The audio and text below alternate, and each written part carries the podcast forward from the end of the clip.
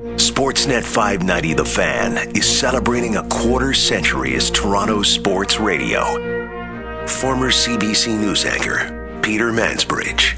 You know, I think the ones that have connected to me, my top sports memories through The Fan that have connected to me have, have been the Blue Jays, especially during the, you know, the ninety-two and ninety-three season.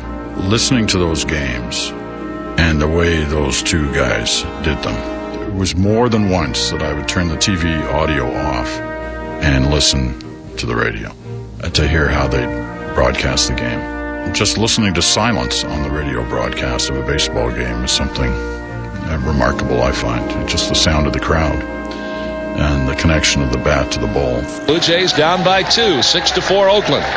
A swing, and there's a drive. That's hit deep right field. Way back, way back. It's gone. A two-run home run for Roberto Alomar, and this game is tied up in Oakland. Thank you for making us a part of Canada's incredible sports history and its future. Celebrating twenty-five years, Sportsnet five ninety The Fan.